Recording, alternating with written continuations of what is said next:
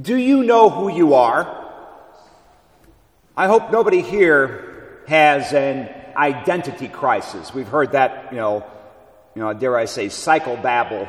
You know, oh, I've got an identity crisis. I don't know who I am.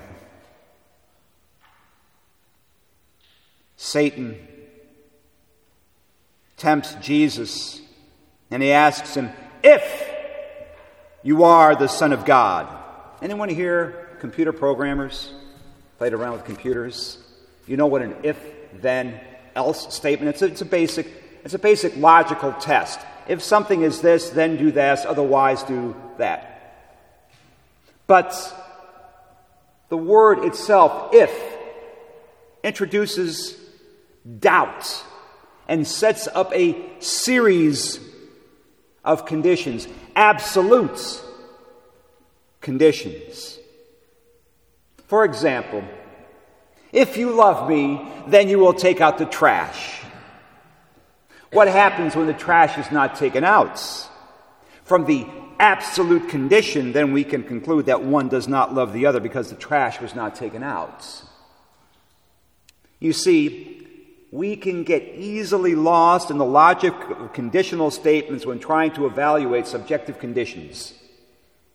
Is everyone getting confused? You see, that's how Satan works. In the moment of our confusion, he will tempt us, and we end up making the wrong decision. Like the checkout lines at the supermarket, you know, all those you know, they call them the impulse items, you know. In our moment of weakness, we grab what we don't need. I remember just I was at the supermarket the other day and a guy leaned past me. I just need a couple Snickers bars. It's like, okay. We make the wrong choice, sin, which leads to the ultimate death. In today's gospel, Satan tries to get Jesus to question his identity he prefaced his temptations by saying, If you are the Son of God. He knew that if Jesus was or became unsure of his Father's love and wisdom, it was much more likely that he could walk away from the plan of God laid out for him, including his passion and his death. I mean, that's what this season of Lent is about, preparing for that Holy Week.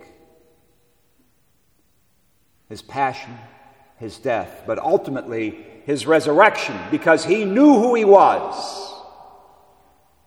And he clung to the Word of God so that he could stay focused on his Father. You see, God has a plan for all of us. That's one of the challenges of our lives, is to discern God's will. I think I've told you this before the key to happiness right? I told you to write it down. So take out that piece of paper. What did I say? If I follow the will of God, then I will be happy. All of us have the same vocation. The circular relationship that we have with Him. He loves us so much that He created us. We feel incomplete. We long to be complete. We long to be in union with the Father. We long to return back to Him.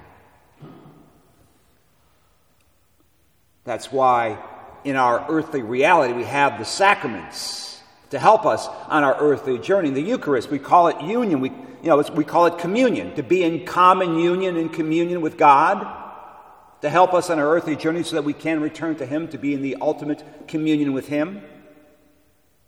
Now, the path that each and every one of us walks is unique vary to our own vocation in life.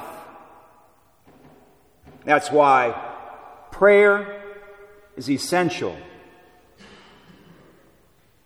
Is an essential element in our relationship with Him. I mean, I see this all the time in the, in the hospital.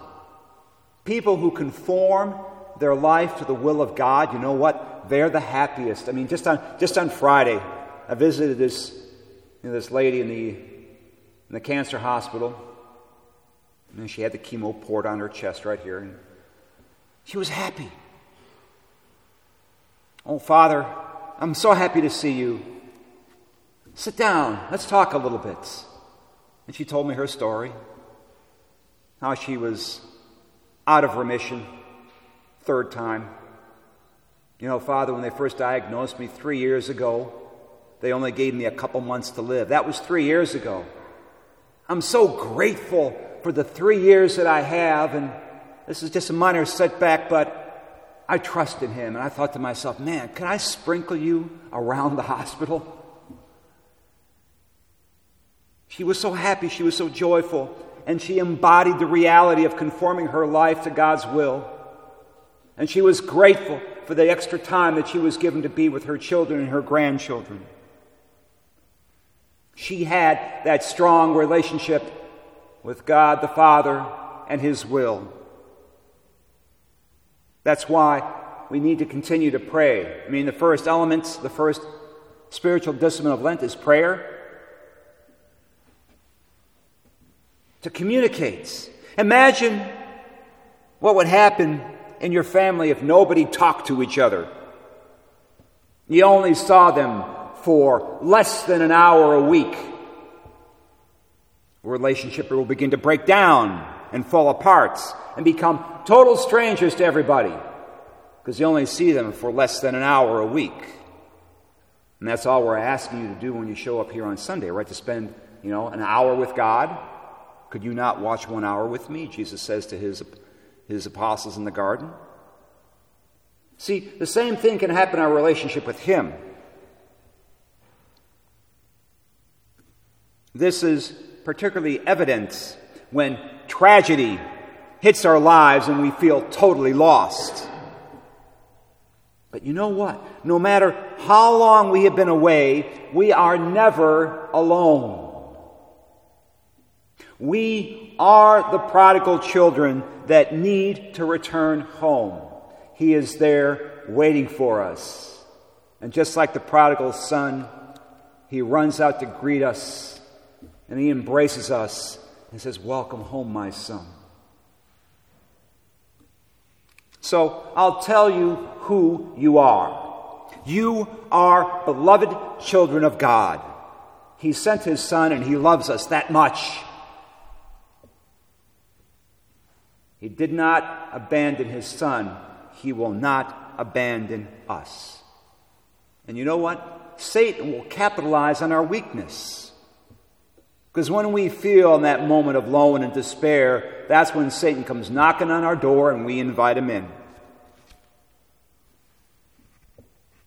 That's why we always have to discern God's will. The difficulty that we face is the weight of the cross. The reality is that suffering comes with it. I think I've told you this before. There will be suffering in our lives. It comes with our humanity. And each and every one of us will experience some tragedy in our lives, self included. You know, fear not. Your faith is strong because He knows our strengths and our weaknesses better than we do. I guarantee trust in God and salvation awaits. That's the beauty of the divine mercy of Jesus, as revealed to St. Faustina. What's the message on the bottom of the divine mercy picture? Jesus, I trust in you. Again, be wary of the temptations. You know what? They're all lies coming from the author of lies, Satan himself. This season of Lent affords us the opportunity to rely on the graces and mercy of God so that we can break away from earthly realities. And here's another thing you can write down you do not have to give up chocolate for Lent. Father Andrew said so. Okay? You need to give up that which holds you down. This 40 days of fasting that Jesus did in the desert, he relied on his Father and his Father alone. So give up that which really holds you down, is your sins. That's my favorite saying during Lent. When somebody asks you what you gave up for, Lent, you say, I gave up my sins. I went to confession. It's a good thing.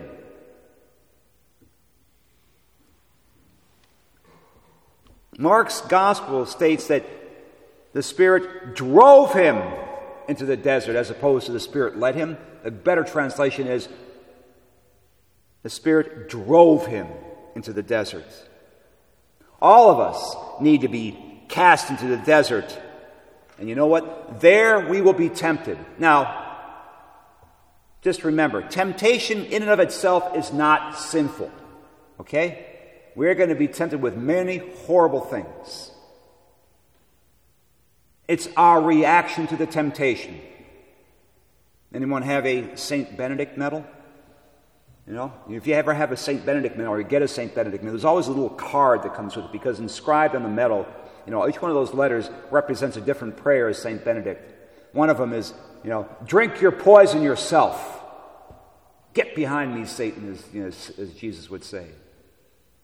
Don't drink the poison of Satan. So that when we are cast out into the desert and there's nothing else to rely on, that's when we learn, learn to rely on Him. Anything, anything Satan has to offer leads to our destruction. So be wary. In this season of Lent, as we begin, you know, embrace the discipline prayer, fasting, and almsgiving. Give to the poor, not just of your treasure, but your, you know, of your talent and of your time as well. There are so many opportunities. I believe there is a little. We have a, we have a new the, the pamphlet that was passed out last week. Uh, it's got a mistake in it, so there, there's actually new ones in the back of the church. So pick up the opportunity to spend more time and to discern God's will. May we continue forward in these next 40 days preparing for the time when he will rise from the dead.